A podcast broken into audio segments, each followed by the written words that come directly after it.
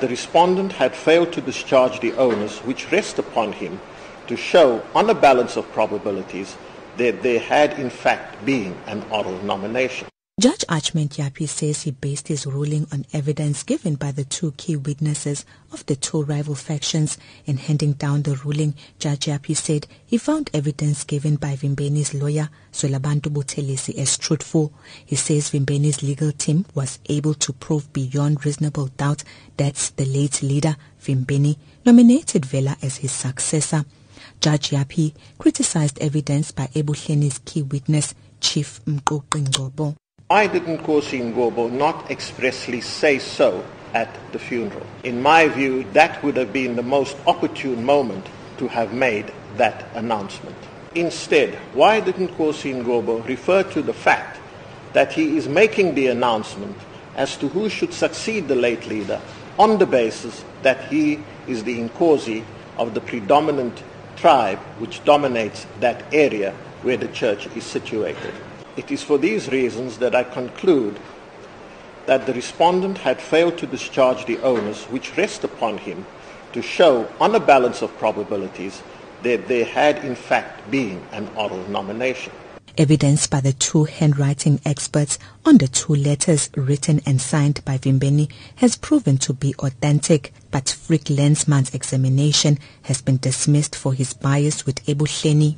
In my view, I prefer the evidence of Irving and Esterhuis as being the preferred opinion as to the genuineness of the signature on the deed of nomination. What this letter makes clear is that a few days before the late leader passed away, it was his intent that Buthelezi announce the name of the person as the leader of the tutelar, as the, as the leader and head of the church as stated in the deed of nomination. Vela Shembe says he believes the court's ruling has cleared his name and the name of the late leader Vimbeni.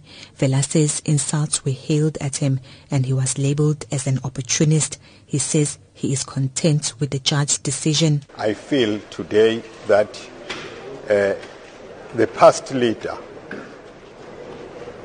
is vindicated after being in held with insults as a person who cannot be trusted because he nominated two leaders for, for one position. But today, I thank God and all the ancestors of the congregation.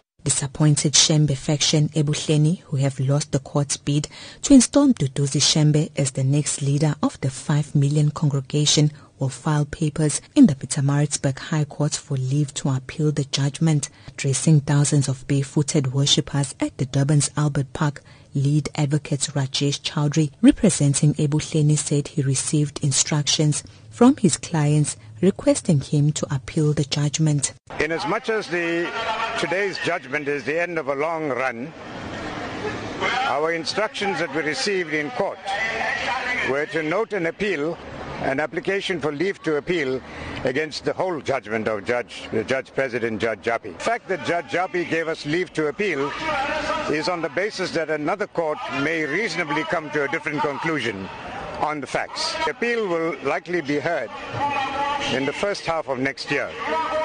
Meanwhile, thousands of Shembe faithful followers who are disappointed by the outcome say they will still follow Mduduzi regardless of the judgment. Senior members Pius Mbele and preacher Richard Mhlongo had this to say.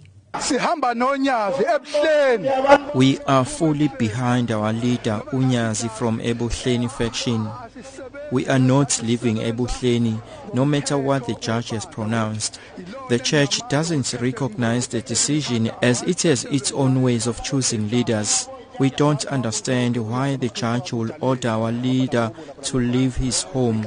Ebuhleni is his home. Although the legitimate leader has been chosen, the assets of the choice, which include property, land and cars worth millions of rands, have been put on hold until the appeal is finalized.